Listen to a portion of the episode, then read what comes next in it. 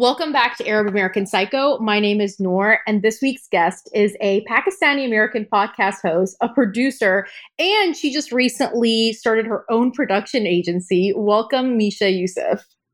Hi, Noor. Thank you for having me.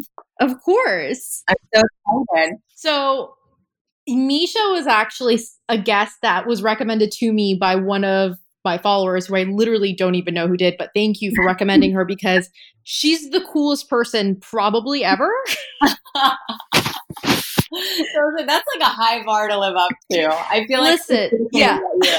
the thing is, is I was just telling Misha this before we started recording. I never get nervous to record, and I was actually nervous to record with her because I'm like, she's like a real podcast person. You know what I mean? This isn't a dig at any former guests, but like you you do this for a living. So yeah. I just, you know, if you've listened to my podcast, you know that sometimes it's it does it's not the best audio. oh my god. But you I mean it that's the thing though, is like every podcast has its own audience, it has its own style and I think that's the thing that a lot of people forget as they professionalize is that like you have to understand the vibe that you're like promoting with your show and like what your vibe as a person is too, you know? So um, obviously the highest quality audio is the greatest, but that also takes like a giant budget and like a yeah. lot of travel and expensive equipment. Um, and that's not always possible. Um, and I think ultimately people listen to your show because they want to hang with you. So I mean, and the thing, the funniest thing is, is that I, you know, when I first started my podcast, I like went out and I bought microphones and I did all this research and and like learning audio is not something that like came to me, you know, like I was like just psychotically looking up online like how to figure it out because audio is very tricky. Um like i thought i was tech savvy until i started trying to navigate the world of audio. And unfortunately the the episode that I've gotten most compliments on audio wise was recorded on my phone. That's amazing. like, people don't really uh, care. Th- that's what I'm saying. And but also like the audio on my phone was actually better than like microphones or whatever. Yeah. I was just like, how does this make any sense at all? But I feel like I read somewhere, did you teach yourself like kind of like when it comes to like the world of like did you teach yourself like how to edit audio and all of that stuff? Yeah i taught myself how to do all of it um and and for me it was like a really really big priority because i did want to get into podcasting like almost the way that people get into like filmmaking. Yeah. Um, i saw it as like an opportunity to do like really artistic narrative fiction and nonfiction shows with like original scores. And like i really wanted to like push the boundaries of the medium itself. So it was less about like the people that i wanted to interview or the conversations that i wanted to have and more about like how can i make stories that nobody has made before in ways that nobody has made them before? Yeah. Um, so in order to do that like i really had to like focus on the craft. Um and with like even before my first podcast like i taught myself how to edit in Adobe Audition.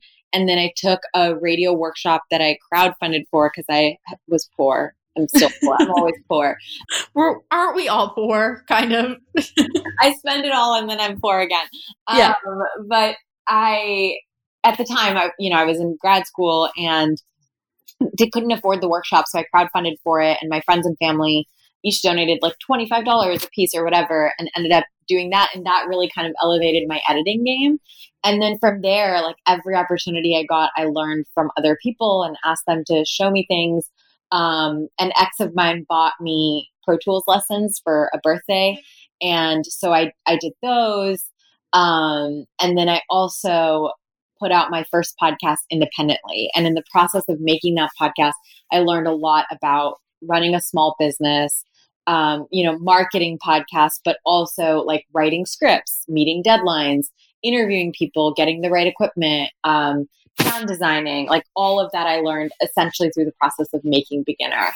Um, which is why like I always want to pay it forward too, you know, because I had to learn it on my own. Definitely. I haven't listened to beginner yet. I'm actually saving it. Like I literally have it like saved to listen to like next time I have to like I don't know like do something that I want to listen to like a podcast and like binge it. And the reason I say that is because so you released a podcast last year during Ramadan and um it's called Tell Them I Am and I I can't stop recommending this podcast to people because first of all like it totally makes sense with everything that you're saying now because it's really unlike any other podcast that I listen to. I guess I just listen to like a lot of trash podcasts. I'm not really sure, but it was like beautiful. Like I felt like I was being transported. The music was perfect. Your voice is literally the most soothing voice. Like you should do ASMR or something. I don't fucking know. Uh, but, like it, the first time I've heard that the ASMR thing. no, dude, you have a really like your voice is kind of made for like podcast or audio or whatever. Like your voice is made for people to hear basically. Um, and I just thought that it was so innovative and I've never really seen anyone do anything quite like that and not just from the aspect of you know you're you had all muslim voices and and and all the guests were muslim even though it didn't necessarily revolve around them being muslim which i also really appreciated because you know i feel like a lot of times it's very easy to just kind of make it just about that and suddenly their a muslim's identity becomes just oh, they're Muslim, you know? Yeah, yeah, yeah, for sure. I mean, first of all, thank you so much. Those are such high compliments, and I really, really appreciate it. Um, I think also it, like, for me, the priority with that show was to make people feel like they didn't have to do any work to get to know these people. And so it like I think that was what like informed all of the decisions around the show. Like I wanted it to literally feel like eating french fries or like candy or like laying in like a hot bath with like Epsom salt and like really nice scents, you know? Where like That's how it felt. yeah. Yeah, where like cuz the whole goal was to like make a group of people who are not demonized feel like they're your best friend or like an intimate lover and like in order to do that, like everything matters. Like the music matters, the format matters. Also, thank you for the compliments on my voice. That is so much because for the longest time, I thought I sounded like a 13 year old boy. Uh, not at all. Not even slightly. I, I hear 13 year old boys speak regularly because I'm a school counselor, not because I just like hang out with like teenage oh boys. God. And they don't they don't sound like that. They're they're much more squeaky Thank I would you. say. Maybe I like in my brain I've gotten stuck in my own 13 uh, year old voice version and like you know how you like see yourself a totally different way than you actually are. A thousand percent. Um but yeah, like everything down to the colors of the tile art, you know, and um, working with Emin to do the illustrations and how the stories were structured and the kinds of guests that we talked to and the types of subjects that we focused on was just all designed to be like candy. Um, yeah. And so it's it's just really nice to hear when it does feel that way for somebody, you know. Although I don't no, it definitely, yeah, it definitely felt like it like I I loved it so much that like I was sad when it was over, which I've really mm. never experienced with a podcast. Like I feel like I felt that way about books or a movie, but I've never felt that about a podcast, and that's why I think it really resonated with me because I was like. I'm genuinely like upset and I want more. I, like I, I want this to never end. Like I need this to happen. And and we were kind of chatting about this um, before we started recording um, about possibly um, like a part two of Tell Them I Am, which I'm hoping something something like that will happen again down the line because like I said, I mean, I clearly can't get enough of it and I would like more. I know I would like more too. It was like the most joyous experience of my life making that show. Um, yeah, I'm working on trying to make a season two or a spinoff of the show happen right now.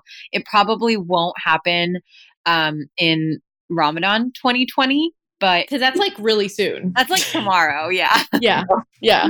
Yeah. So, it, I mean, we did turn around the show in like 60 days, which is the most insane thing ever. But wow. um, that was also because I had the most magical team on the planet. Um, but I think the goal is like late 2020 to at least have um, a plan, a production plan for a spinoff or a second season, depending on whether or not I'm able to get that show back from my former employer. And to get ownership over it again um, and and to release something at the latest in early 2021 uh, I mean, I'm going to be obviously like on watch. And if it does, and I'm hoping that it does happen, I will let all the people know but um so you you left your former employer and you started your own production agency actually very recently in January. Yeah. Uh that's super exciting and also like major. How's that transition been for you? Yeah it's been an interesting few months in general, um, mostly because I, uh, so right after I produced Tell Them I Am, I like went on vacation um, and was like, okay, like now time to like breathe and relax. And, um, and then I got hit by a car as a pedestrian. Like, oh my God. yeah, on September 11th. Holy shit, that feels like a personal attack. Well, it very much felt like a personal attack, but it definitely wasn't. It was a freak circumstance. Like an elderly gentleman lost control of his car in oh, no. broad daylight, midday, um, and ended up, you know, running into a bunch of pedestrians. And it was it was a bad scene all around. But um, that was like a very intense experience. And then my partner of several years and I also split that same week. And so it was like, Are you fucking kidding me? I know, I know. It was just like, I was like, All right, God is, or the universe or whatever is trying to tell yeah. something. Like, clearly. Like getting physically hit by a car and also ending a very long relationship. I feel like also this might I feel this way all the time. When something terrible happens, it happens like in bulk. Yeah. Like lots of really bad things all happen at once and I'm like, what is the point of this? Like why can't this be more like spread out? Like it would I feel like it would be more manageable if if yeah. this could just be spread out a little bit, but that doesn't seem to be the case, but that sounds like a really not so fun time. yeah, it was not a very fun time. Um I had to have like ACL surgery. I mean, I came out almost entirely alive. Um, but like I didn't, you know, I didn't get like significant like brain damage or like yeah. the kind yeah. of injury that would like impede any of my normal functions permanently.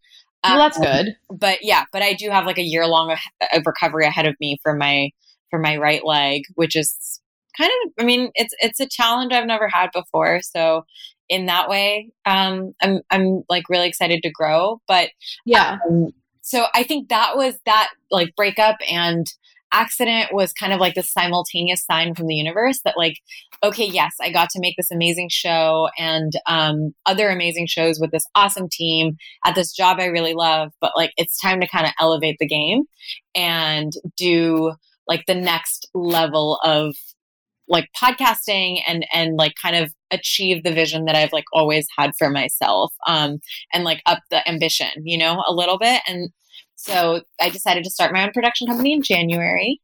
Um and it's called Dustlight Productions, which is kind of inspired by Sufi poetry. So love that so much. I'm really, I'm really, really, really excited. We have some projects in the works that I'll be able to like announce more publicly like late this year. Um, but it's it's a it's a hard transition. It's not easy to like become a CEO and uh, yeah, you know, yeah, because it's like like I feel like you you were doing a lot at your old job, but you're like now it's like a lot of responsibility is on you now. So I'm like, that's definitely like, I feel like one of those transitions though, that it's, you're putting in all this work that I'm sure you were putting in before, but like, I feel like the payoff is going to be even more you know what I mean? And and I think that's just kind of everything when you become an adult or you realize the more you invest in yourself and the more risks you take, the higher the reward is usually, even though it's fucking hard. But like that's just a part of life, I guess. Like you could be comfortable and stay where you are and still be really content and, and make things that you really love. But I think when you take that kind of leap and do your own thing that that's major. Yeah. I mean, and part of the lesson I learned was from Tell Them I Am as well, because I didn't own that podcast, you know? Yeah. So like it's one thing to like not own it and get like any profit from it or whatever, but it's another thing to like not own it and have no say over the future of this thing. And yeah. that's when I was like, oh, I don't want that. Like I want to have ownership over the things that I pour my heart and soul and like my life story into, and that other people that I love and respect pour their life stories into. And I want to give that opportunity to other creators. And because no podcasting company or public radio station currently has that in place, I just felt like there's such an opportunity to, to create an environment that doesn't exist that really treats people, especially artists and creators, so much better than they're being treated right now, you know? Um, Absolutely. Yeah.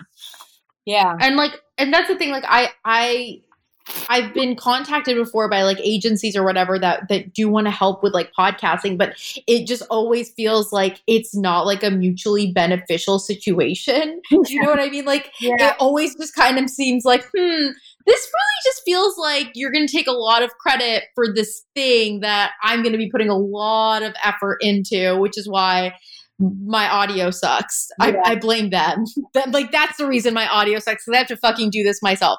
But uh, um, but yeah, like I I think that there definitely is kind of um uh what's the word I'm looking for? Like a lack of that in the podcasting world. And I also feel like podcasts are at like a like they're they've become so like common now. And I just remember a time where I would literally talk about podcasts and no one was everyone's like what the fuck is that? Like what's the podcast app on my iPhone? Like I I just have it like in a random file. I don't use it. Like what are you using it for? Like yeah. and now podcasts have just become so normal and like mainstream which is great in a lot of ways um because I think that it's giving people of all you know walks of life an opportunity to kind of have a voice and and share whatever they're passionate about. Yeah.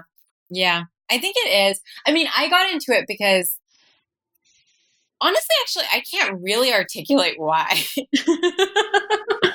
Why i was like oh i want to like make radio instead of like make movies.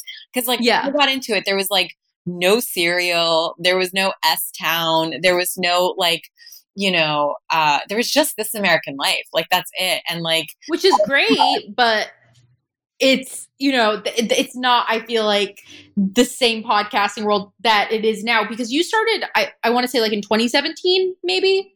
I started, well, I started technically in like 2014. Okay. Um, okay. Yeah. I, I made like more of a public debut with Beginner in 2017. Okay. Okay. Yeah. So so you started really really early on where yeah there was literally pro- like not much maybe like TED Talks. Yeah. yeah, there Which, was Radio Hour yeah. and like This yeah. American Life and like NPR. Like that's yeah. it. And then Serial and Startup both came out right after I had decided to go into radio. Um, but I was going to say, like, I got into it because of the low barrier to entry, but I honestly think that's not true. Like, I, if I look back, like, I think I just was drawn to audio for no particular reason. that's such a great story. Like, yeah, I just did it for no, just no reason at all. I just, you know, decided yeah. to do it. I mean, but that, I love that though, because it doesn't have to be some deep you know what I mean? It doesn't yeah. always have to be some like I had a burning desire ever since I was a little girl to just get a podcast or or you know be on the radio. Like it doesn't doesn't always have to be that. Sometimes you can just kind of make a decision and, and really love it, and it becomes your entire career, which is really fucking cool. Yeah, I mean, honestly, it was like like I love listening to NPR in the car. Yeah. And like one time I remember in high school, my friend Golnush was applying to NPR internships and like nobody as a high schooler was even eligible to apply. So I don't know what she was doing applying to these internships. But why this is important is like it made me so jealous that she was applying because I was like, wait, then she could get an internship and like I want that. And like yeah. it's one of those strange things where you don't realize that like you're into a dude until like someone else wants the dude and then you're like oh yeah. Oh my god. Like no he's mine. Like that was like probably one of the first indications i had and then the next real indication i had was like a psychic in senior year of high school. Like read my palm and was like you you're gonna go into a creative profession like writing or like movie directing or something and i was like no i'm not. Like i'm gonna go to law school. And she was like okay law school can be creative too like she was so startled by my like getting so upset but like that never left my brain like i was like maybe i am supposed to go into a creative profession you know um, I mean, she was clearly on to something. And I will say, though, my sister is an attorney, and I know a lot of attorneys, and I don't feel like it's very creative. Sorry if you're a lawyer and you're listening to this. but uh, I think you probably made the right choice. But also, I think that what just touching on what you said earlier about wanting something kind of when it's out of reach, I really feel like I feel that way a lot of times, but not even like it, like just in a weirdly competitive way when no one is prompting me to be competitive. Suddenly I'm just like in a competition, really with no one else. And suddenly have this like strong desire just to like know that I can have the thing. I just want to know that I can have it basically. Yeah. Yeah. I mean, like it's so funny because uh, that that like resonates so hard with me because also around the time that I got into podcasting and was like, I'm going to do this was like probably one of the most ambitious periods of my life. And it was motivated entirely by like a breakup with another ex boyfriend, like a serious one. Um, yeah. Um, I've like had two serious ones, and this is the more serious recently. But that one was like my first serious boyfriend ever. And he had said while we were dating that like I would never make it as a journalist because of my, uh, the color of my skin and my last name. And I don't think this guy even remembers that he said that to me. Like, imagine That's him in 2020. Terrible fucking thing to say, by the way. That's objectively a very bad thing to say to your girlfriend. Like, yeah, I, like that's so that says so much about like, oh, this person had such a fucked up attachment style. yeah, yeah. Like Yikes. Yeah, like oh god. Anyway, but so but that was like the fuel. Like after we broke up, I was like, oh, I'll show you. Like I'll make yeah. it, you know. And like that fueled me for a long ass time, like years, you know, well yeah. beyond like getting into a very serious relationship with a different person and getting very successful. Um, and I think there have been things like that that have been said to me about like, oh, you won't be able to start your own company because like it's really hard or it requires a level of accountability to other people or I have seen you not have a work ethic or whatever, you know, and I like I'm like, "Oh, you've seen me not have a work ethic, now see me have a work ethic." Like Exactly. Yeah. Watch, bitch. Like this is good. and and I think that something that to be said about that is also like just because you don't necessarily have the best work ethic at whatever point you're at doesn't mean you can't develop a good work ethic. Like, you know what I mean? Like yeah. it's like any other habit. Like if you if you work on it, it it'll happen. It's not that out of reach, but I feel like there is this weird kind of people like to feel like they know who someone is. Yeah. And and they really like to just kind of have this idea of who you are and then like that's who you are and you're you can't be anything else and I'm very much so like, no, like I constantly want to fucking confuse people and just, you know, just do things just on a whim. And like, I, I, I really don't like being boxed in mm. any way, shape, or form. Yeah. And so I think that also kind of fuels a lot of the weird shit that I do. When I wanted to start my podcast, I just I wanted to start it for such a long time, but I just kept psyching myself out. That was my issues. Like I kept being like, I don't I don't know anything about audio. Like I don't yeah. I don't have the perfect title. I don't this, I don't that, and blah blah blah. And like, and it's still not where I want it to be. But I think that I'm just so glad that I decided to actually fucking do it because yeah. why was I sitting on it for so long? Yeah. And I I feel that way about a lot of things. Like, you, if you want to do something, just go fucking do it. And if you fail at it, that's fine. But it, in some way, shape, or form, you're still going to learn something from that. So just do the thing. Yeah. Yeah. I mean, I'm so glad you made your show. You know, it's like, and I think you don't realize how much easier it is than it seems in your mind until you do it. Like I have yes. never been proven like, oh, I was right about all of my doubts. Like I, I, shouldn't, I shouldn't have done this. This is insurmountable in reality. Like I have actually always been proven wrong and it's always ended up being easier than I initially imagined. And I think there's also this like amazing feeling of discomfort that you get every time you do something that you haven't done before. Yes. That like like that's kind of where the joy of life comes from, you know, and that's I've grown to appreciate that more. I feel like in my adult life than when I was younger. I feel like now I have an appreciation for the unknown. Like now I'm like, oh, that's exciting rather than I'm terrified. Yeah.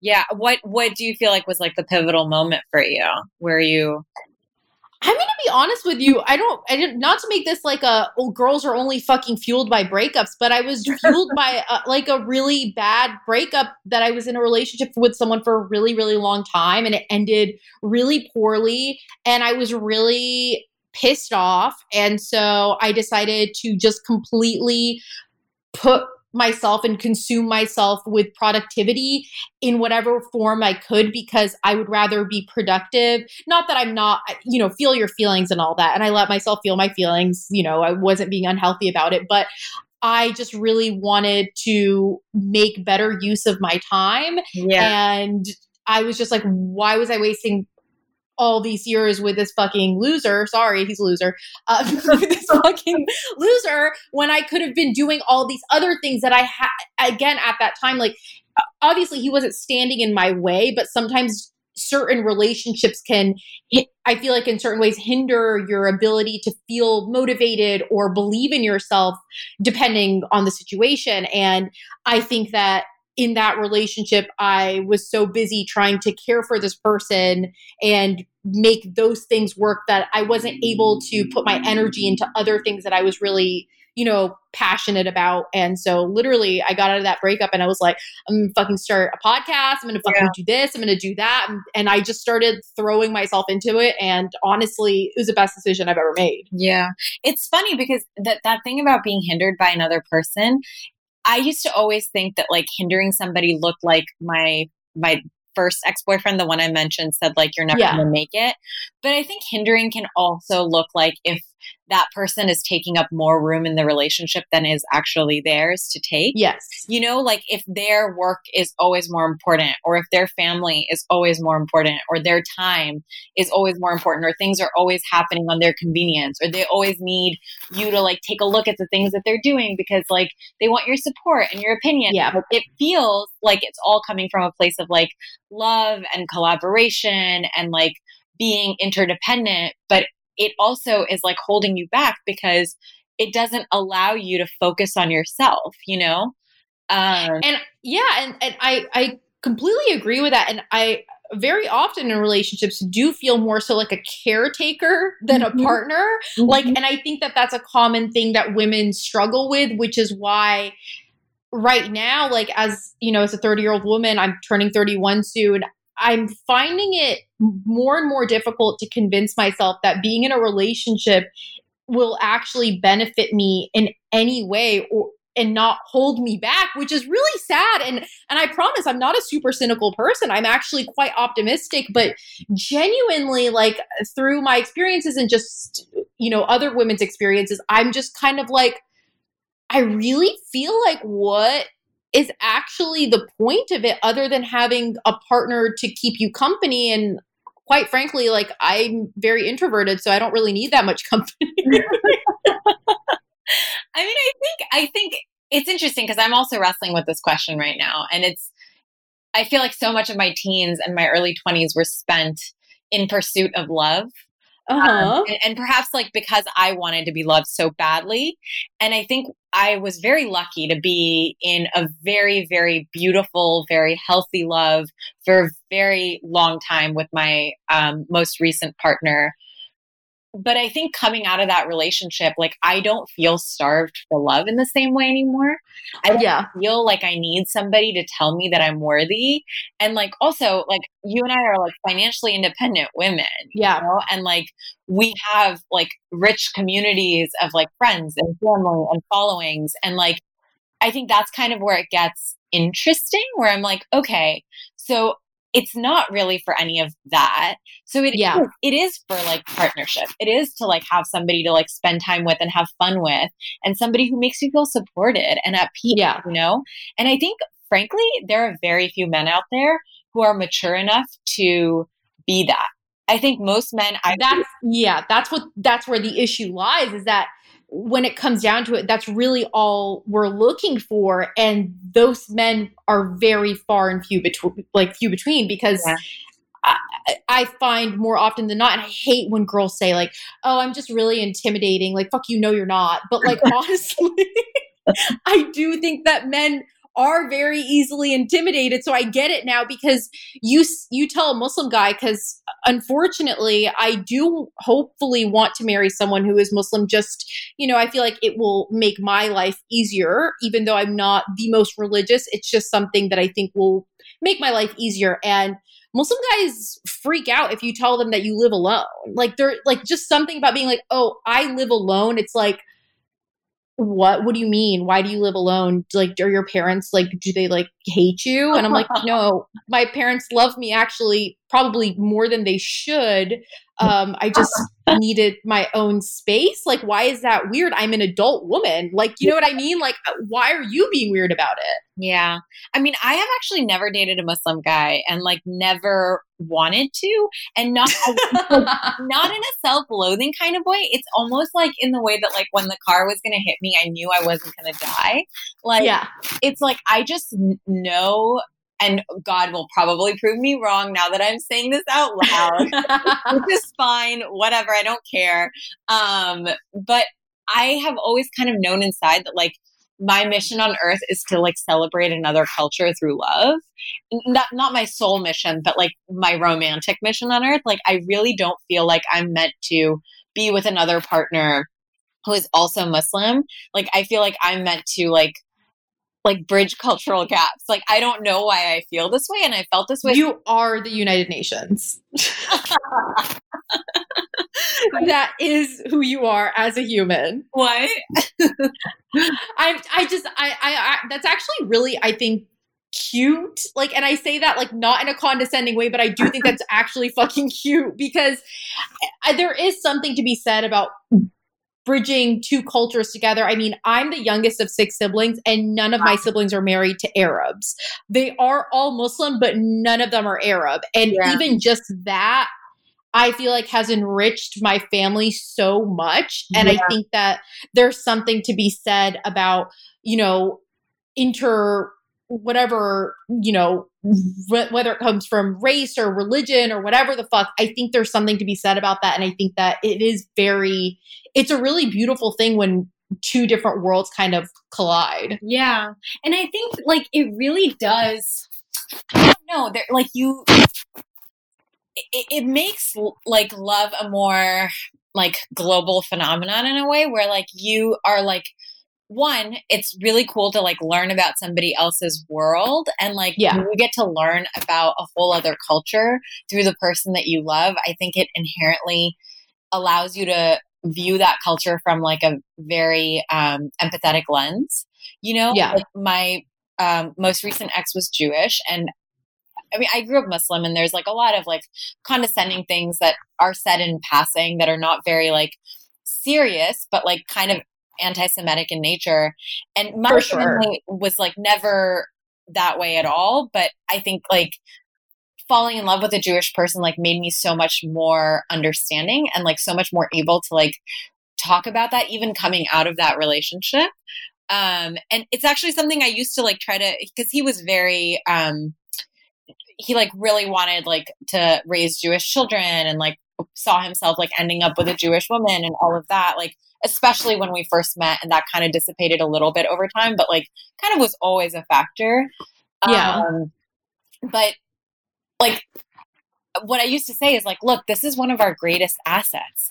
Like we are we are not just like two people who get to love each other and expose our families to something more enriching, but we also show the world like what is possible, you know? And like the more like interracial, interreligious couples there are, like honestly the, like the less polarization there is because you're like getting to know the other very intimately, you know?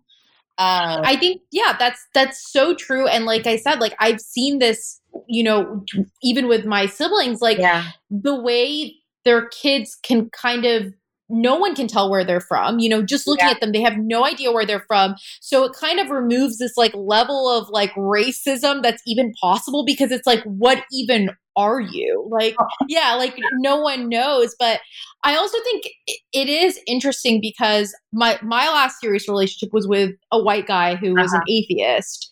So How was that? I, I mean, 10 out of 10 wouldn't recommend, but not because he was white or an atheist, but because he was addicted to Adderall. Oh, but that's wow. neither here nor there. Adderall? Did you guys ever do it together? I I have tried Adderall recreationally before, but I'm also a little bitch and I get really scared of like real drugs. You know what I mean? Like there's something about it. I just feel like I'm going to be that one person who's going to like die from it and then they're going to call my parents and be like your daughter Nora's dead now. It's because she did drugs. And then my parents are going to be so upset cuz they're going to be like fuck, like I knew she was on drugs this whole time. Even though I'm constantly like, no, mama, I'm not on drugs. This is just my demeanor at all times. I'm very on edge and kind of twitchy, but this is just like how I am. But no, yeah, he was just, he was just not the best person. But I did kind of feel like walking around with him especially like i feel like as like a hijabi woman where i'm very visibly muslim walking with this very visibly waspy white guy it was kind of i think eye opening to a lot of people because they were taken aback and i would see people visibly taken aback like oh wait this isn't just your friend. Wait you're in a relationship with this person? Like yeah. how the fuck does that work? And i think that in a lot of ways it it it was kind of an eye-opening experience for me um, even though it didn't turn out you know well. I do think that i learned a lot from it and i also learned that um, just because someone is an atheist doesn't mean that they want to convert to islam even as a jk so so that's just something that i've learned in life um, they they take atheism pretty seriously so Wait, let me ask you this: How does it work? Like, how how do relationships work for you? Um, so for me, they usually work like very poorly because I think there's a lot of reasons why. Um I I'm a very like loving and caring person almost to a fault and like that's not like a humble brag like it's actually just like it's a problem. Like I'm too caring and I think it's because I was raised in a family where we love very intensely and once we commit to someone we really fucking commit like it's not like a joke like it's like no I really fucking love you like and I will like make my life's mission to make you happy that's just how my parents have loved us that's how I love my siblings like it's probably not normal but um basically I I I always kind of am pretty private about my relationships when it comes to my parents unless I think that it's going to result in marriage. So any relationship that I've had in my life unless I was really serious about the guy I never even really brought it up to my parents. But I do think that now that I'm older, if I were to be in a relationship, I do think that I would feel comfortable speaking about it openly to my parents and not being like, oh, hey, like we're going to get married. Like we want to get married, but just being like, oh, hey, I met this guy and I actually really like him and I'm getting to know him. Yeah. Which, whereas when I was younger, the thought of that was like terrifying to me for whatever reason, even though my parents are they are religious, but they're also very educated and open minded and progressive and understanding. And I don't know wh- why I had this built up fear in my mind, but I mean, it's just, you know, I think that they would have been okay with it. And it probably would have resulted in healthier relationships for me because I think a lot of stressors that happen with young Muslims when they're in relationships is it's like this double life. You know what I mean? Mhm. how have your experiences with relationships and kind of your family been because you're you're Pakistani and you know I've dated some Pakistani guys they're they can be intense you know Pakistani families mean Yeah, I mean, I come from like a very unusual family, and and I think my family kind of only speaks for itself. Um, because I have a uh, my best friend is half Iranian, half white, and her husband is Pakistani, but his family is like radically different from my family and she would always be like well your family doesn't do this like why doesn't he why doesn't like he do this? Or like why doesn't his family do what your family does? And i'm like you don't understand like my family is the exception not the rule so like yeah. hold him to these standards because no one will meet match them. Um my so my family is interesting. My dad um kind of moved away from religion probably in his like mid 30s, late 30s and right when I was like kind of getting into my teenagers, um, he and I started to have conversations about religion. Um, and my mom has like always aspired to be religious, but like frankly isn't that religious, you know? Yeah. Um, like she tries to pray multiple times a day and like she does spend the vast majority of her time reciting prayers out loud to herself.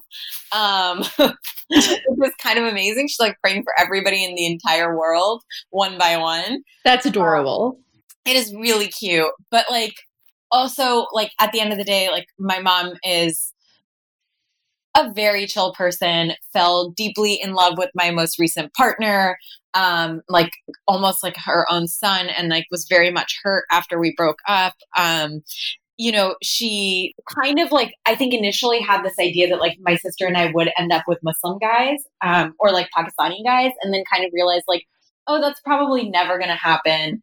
And was like, okay, they'll like end up with like Muslim guys. And like my dad kind of was like on board for that. And then I think they were like, oh, maybe that won't happen either. And then completely let go of all standards. Um, I think they still have like a secret hope that I will end up with like a Muslim Pakistani guy. Um, or at the very least, I think their their true hope is that I'll end up with somebody who seriously is excited about and wants to celebrate and get to know Muslim and Pakistani culture. I yeah. think that's their real like desire and limit. And I think that was something that we all didn't realize until I had like dated a few people and they had like witnessed some of those relationships and figured out where that line was. But I have always been very, very honest with my parents. Um, lucky for my younger siblings, I have paved the way for them to, to live much chiller lives. Um, I didn't start dating until I was much older anyway, because I had immigrated from Pakistan when I was 12. And so it took a long ass time to even like let go of like that fear of like, oh my God, I'm in America. And like, am I cool enough? Like, you know, to even find yourself attractive enough that somebody else might find you attractive and actually do something about it.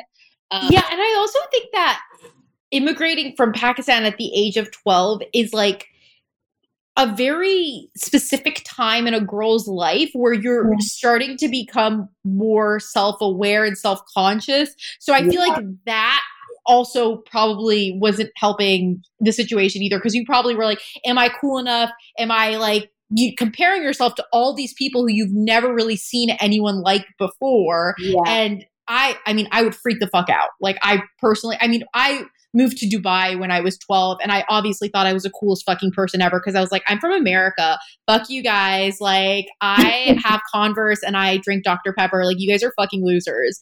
But anyway. no, but it is like I I was really cool in in my school in Pakistan. You know, yeah. like like gonna be head girl, and and so like I I moved here.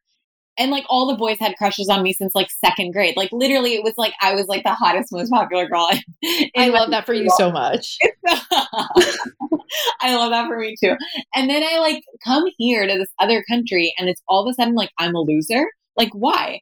that's you know? just not that's not cool that's yeah. not cool at all it's just not cool and i like kind of started to feel and i think my sister did too like do you guys know who the fuck i am yeah like, yeah and like this sense of like okay we got to rectify the situation we got to like learn the cultural like uh nuances so that like we can be cool again um, but that that process took a really, really long time. And then to then deprogram yourself and be like, cool doesn't matter. Just yeah. being a good human matters. Like it's such a it's such a thing, you know? Um, but I think I was very lucky throughout that whole process that like as we move further away from having recently immigrated, so like as uh, we moved in 2003 and like as the years went on, I think my parents loosened up more and more because they were less stressed out yeah. They were more like settled. We were more settled. And that allowed for me to like every time I was honest with them, it opened up a new door. And it was difficult. Like for me to be honest with my parents was not like easy breezy, you know, whatever, cover girl. Yeah. Um, it's it's it can be intimidating, especially I think with parents who are immigrants because you feel like they made this sacrifice for you to a certain degree and you don't want to let them down but you don't really know exactly what it is that you, you have a general idea of what they want from you but you're also not 100% sure. So you're like is this okay? Like is this going to disappoint you? I'm not sure yeah exactly and i think like the advice that I give to other young Muslim kids, especially or immigrant kids, is like it's okay to reality test a little bit, but reality test from like a place of honesty, you yeah. know, because like if you're reality testing and hiding, you're just creating an environment where like later in life you're going to regret that you never knew your parents and your parents never knew you. And like absolutely. I, like yeah, I don't want my parents to die without having ever known who they were as humans you know uh, it's and i think that I, I realized that probably like in my mid 20s and once i realized that i was like i need my parents to know me like i need yeah. and, and it was like and i feel like they were a little alarmed at first because they were like why are you talking to me about like because before that my conversations literally revolved around no mama i'm not hungry or like yes baba i prayed or like oh i don't know what's wrong with my car just like very superficial yeah topics and and my parents are also a lot older they're in their 70s now and yeah. so i feel like for them they I, and i've t- spoken to my parents about this before like did you ever really have like a deep connection with your parents and i think that in certain ways that they did but i don't think that they really knew each other mm-hmm. which is so i think was so common at the time but I definitely make an effort now to really let my parents know who I am and I talk to them about things, even though I think that a lot of times they don't get it or they're uncomfortable or maybe they really just don't fucking care. But I'm still yeah. like, no, I'm going to tell you things about my life, even if it's weird. And also, I'm constantly trying to get information from my parents, but I swear to God, like getting information from old Palestinian people is fucking impossible. Like I actually have video on my phone today because I, I I've been lately wanting to record my dad more. I don't know. I I'm freaked out because he's old and he's, you know, yeah. whatever. So I'm just like, I just want to have as many memories with my dad as possible. And I was like, Baba, like, what's what's a good memory that you had like as a child? And he yeah. literally couldn't think of anything. He couldn't think of one fucking And I'm like, a cultural thing too, because my mom is like that. My dad, thank God, is not like that. Like, yeah, my mom like almost like blanks out or like blacks out on purpose about her childhood and her life. Yeah. And and I'm sure your dad is actually different in that like my mom wants to like very carefully curate an image of who she is and was. And yeah. so she doesn't like ever want to share anything that's like vulnerable. But like Oh, that's interesting. I think that is a cultural thing, don't you think? I definitely think it's a cultural thing. And like now that I think about it, because I grew up around a lot of Pakistani friends and I, you know, spent time with their moms, I do think there's a certain level of like cultivating a, a lifestyle or a perception of, or a certain perception of themselves that they are like, this is how I want people to view me. And I, I think also with Palestinians, they just really take like a weird pride in like being emo or something like that. Like, my dad literally was telling me he was like, yeah, I mean, one time I went to the Israeli border um, because there was a citrus tree there. That was kind of cool. And I was like, Dad, that's a huge fucking bummer. Like, why would you even tell me that? yeah, that's like really intense. But I mean, but like, I'm sure that that's like a very interesting story. You know, if you prod I, I did try to dig a little bit deeper, but it, it really was just like, yeah, me and my boys just, we knew that there was like an orange tree. We wanted some oranges. We went there. My dad found out and he got really mad at me because it's dangerous to be around there. And, th- and that was a story. And I was like, so that was one of your highlights? And he was like, yeah. I'm like, that's fucking bleak. I'm going to be honest with you. That's a really bleak highlight, dad, but thank you for sharing. Do your parents ever share, um, like like my sister when she went to Pakistan recently, um, I guess she discovered like love letters that like my not love letters, sorry, letters that my dad had written to a friend of his and like letters in response about a girl that he was at some point dating or like in love with. Oh um, my god. I know. And so it wasn't even like love letters to another woman, but like letters that were like about him potentially dating or whatever.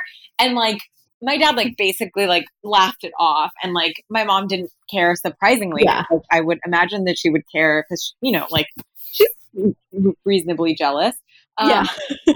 and it was like and my sister and I just kept prodding to like ask, like, oh, like who was this person? And like, is this true what it says in the letter that like you would fall in love really easily and like all the time? Yeah. You know?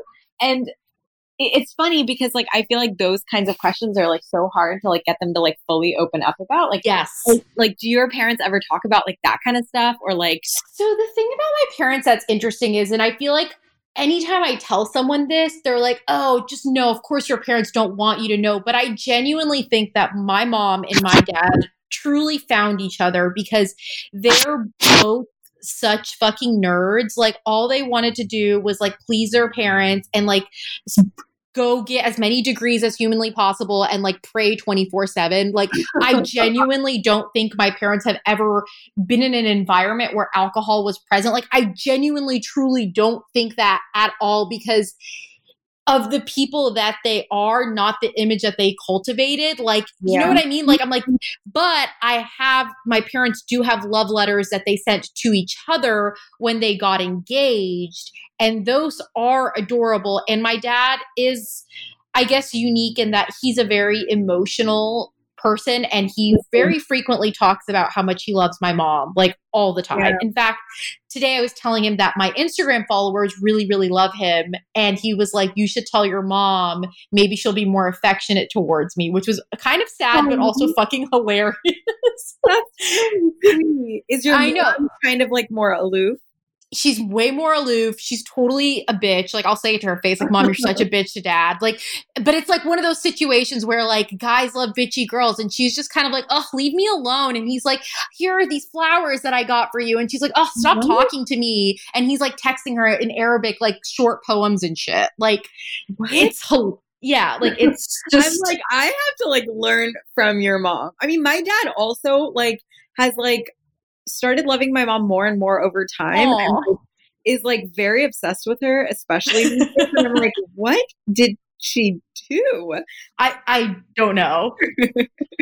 Literally, I, I tell my mom this all the time. I'm like, I don't understand why dad likes you so much. You're not fun. Like, you're actually kind of mean to him. And she's just like, I don't know. Like, he's just what he doesn't even like me that much. And I'm like, are you crazy? Like, literally, if I called my dad right now and I was like, who's the most beautiful person like that you've ever met? He'll be like, obviously, your mom is the most beautiful woman I've ever seen in my life, and no one will ever compare to her. And if I could make clones of her, the world would be a better place. Like he says shit like this regularly, like unprovoked. No one asks. He just volunteers this information. That is really, really cute. That's like a good standard of love to grow up around.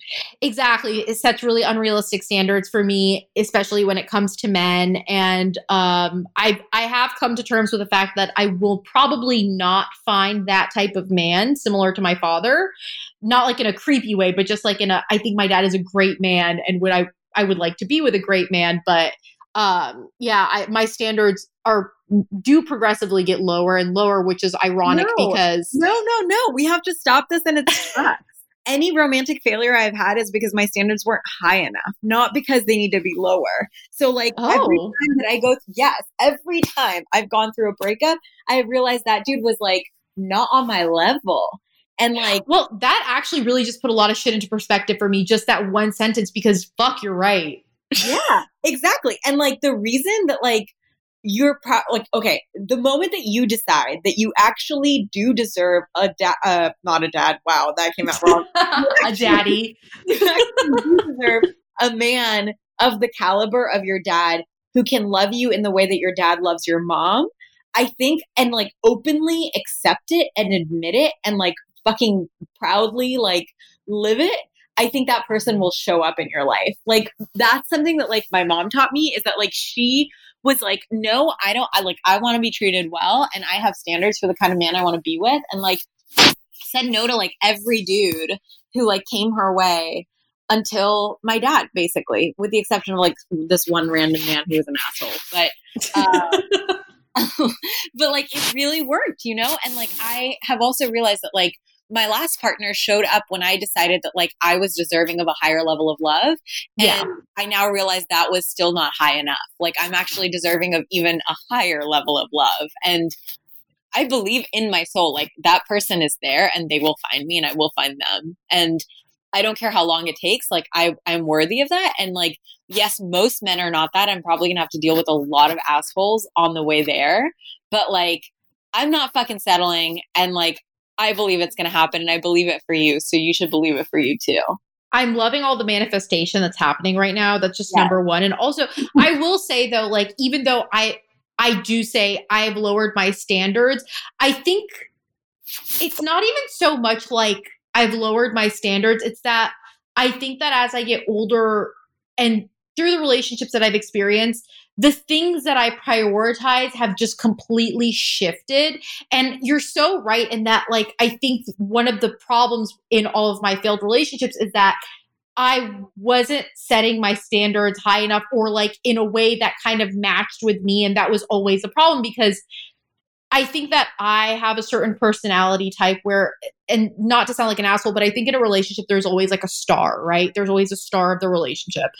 Unfortunately, I am that fucking person. So I need someone to be able to deal with that. And a lot of men don't like that. But there are, I'm sure, men that exist in the world that do like that. But for a lot of guys, it was, it's really hard for them to deal with like oh she's funnier than me. Like why is she funnier than me? Or people are more excited to see her than they are to see me. Or just like little things like that that i noticed over time were bothering the guys that i've liked in the past. And also i was talking to a friend recently about relationships and i realized a theme that i have is that usually i don't really like the guy that much. And then they like just convince me over well obviously i'm in charge of my own feelings so i will take some responsibility but like they kind of wear me down. And then eventually i'm just like how bad can this be? That's always kind of been my approach to relationships just kind of like you're not my first pick but you've worn me down. How bad can this be? Which is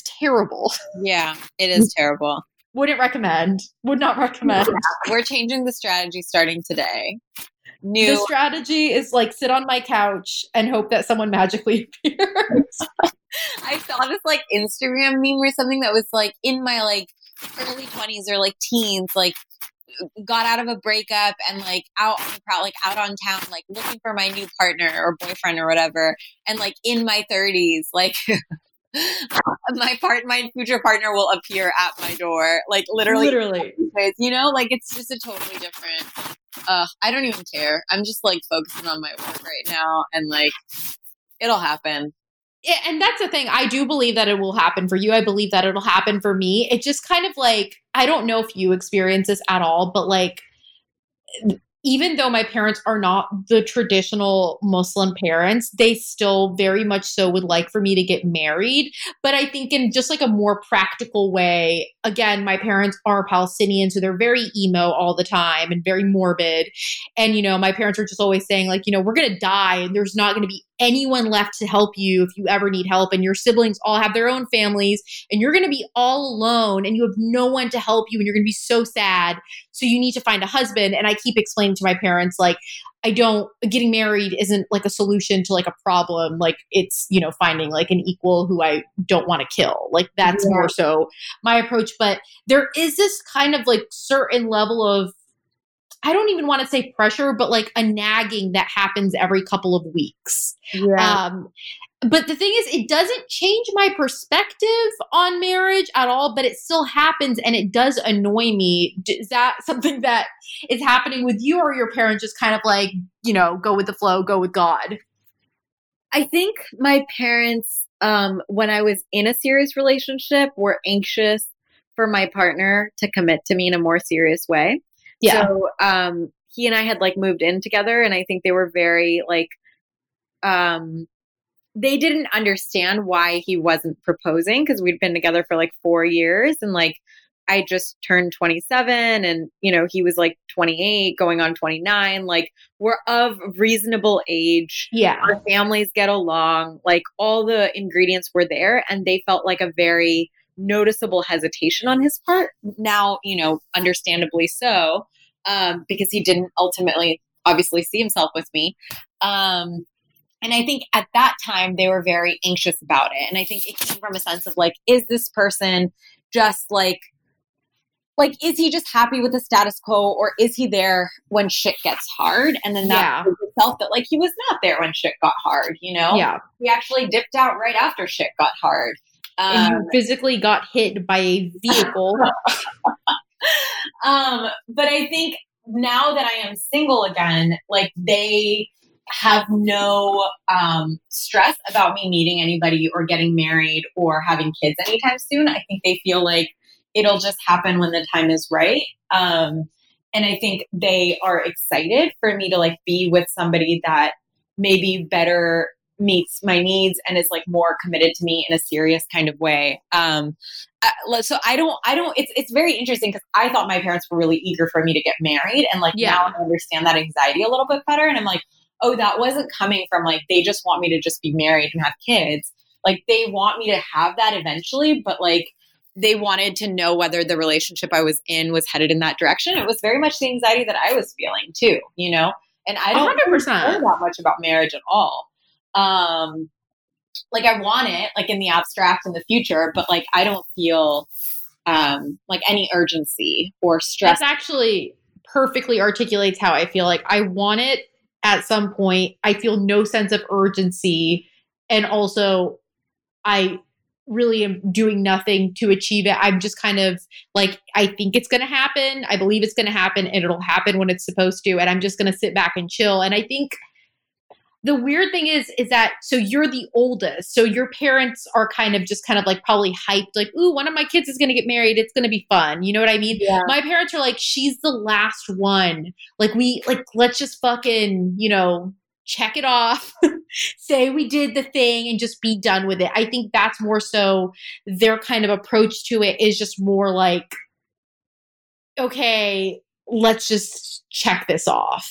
Yeah. But they're also, they also realize that I'm very different, I think, than most of my siblings, and that I'm also, I know myself in a way that I think they didn't know I was capable of because I think because I'm the youngest, they always just kind of saw me as like a baby.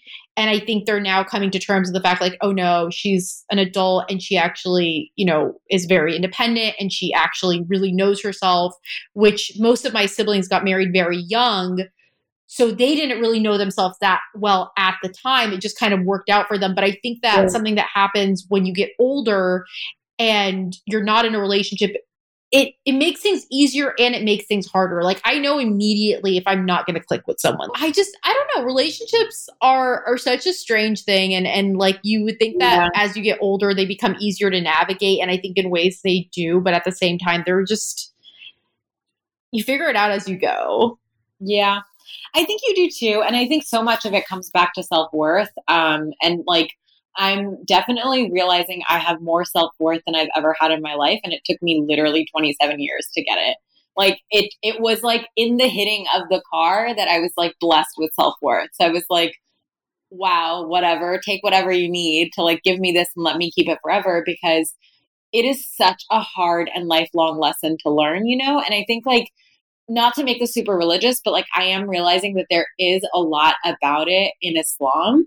And like I went to like a Rumi class with a friend recently, um, and we were like reading from some of Rumi's poetry, and almost all of Rumi's poetry goes back to self worth and like being on the path means like being in tune with yourself, right? Like being in touch with God is like you respecting your your body and mind and soul, and like that took me a really long time to learn. Um, and I think it does translate positively into relationships when it does sink in, you know? I feel like when I read Rumi when I was younger, I really just thought it was all about like loving God and, and which is great and everything. But reading it again as an adult, I can definitely see more so of that, you know, finding your self worth and that all kind of tying into, you know, faith and and all of that. But um, I I've honestly had the best time chatting with you. I feel like I could talk to you forever. Um, I want you to plug all of your things because people need to hear and read and see everything that you do. Hmm, that's so sweet. Thank you. Thank you so much, first of all, for having me. And this was like such a fun conversation. I feel like we talked about things that are so rare, at least in the Muslim community. So it's always very refreshing to be able to like honestly talk to another person about it. Um, and as far as plugging things, I mean, I don't have anything actually immediately to plug.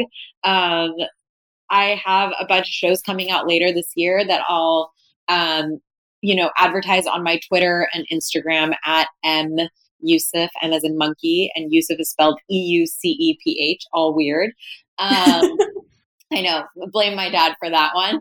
Um, and yeah, I mean, I, I speak at a variety of locations. I'm going on a speaking tour in late March. Um, I'm speaking at Ithaca College, uh, at Michigan University, and the Michigan um, or the Detroit Entrepreneurs Festival.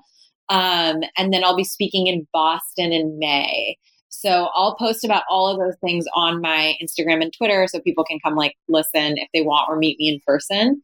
Um, and the shows, yeah, the shows will be public when they're when they're out. So just stay tuned, I guess. Yeah, follow her on Instagram, follow her on Twitter. Um, I will post about your podcasts when they do come out because I already know that I'm going to love them. Uh, this has been such a fun conversation. And honestly, I'm so glad that we were able to do this. Um, as always, you guys can follow me on Instagram at Noor-E. You can follow the podcast at Arab American Psycho. If you enjoyed this episode, please leave a review on iTunes. It really helps me out. And I will talk to you guys next Sunday.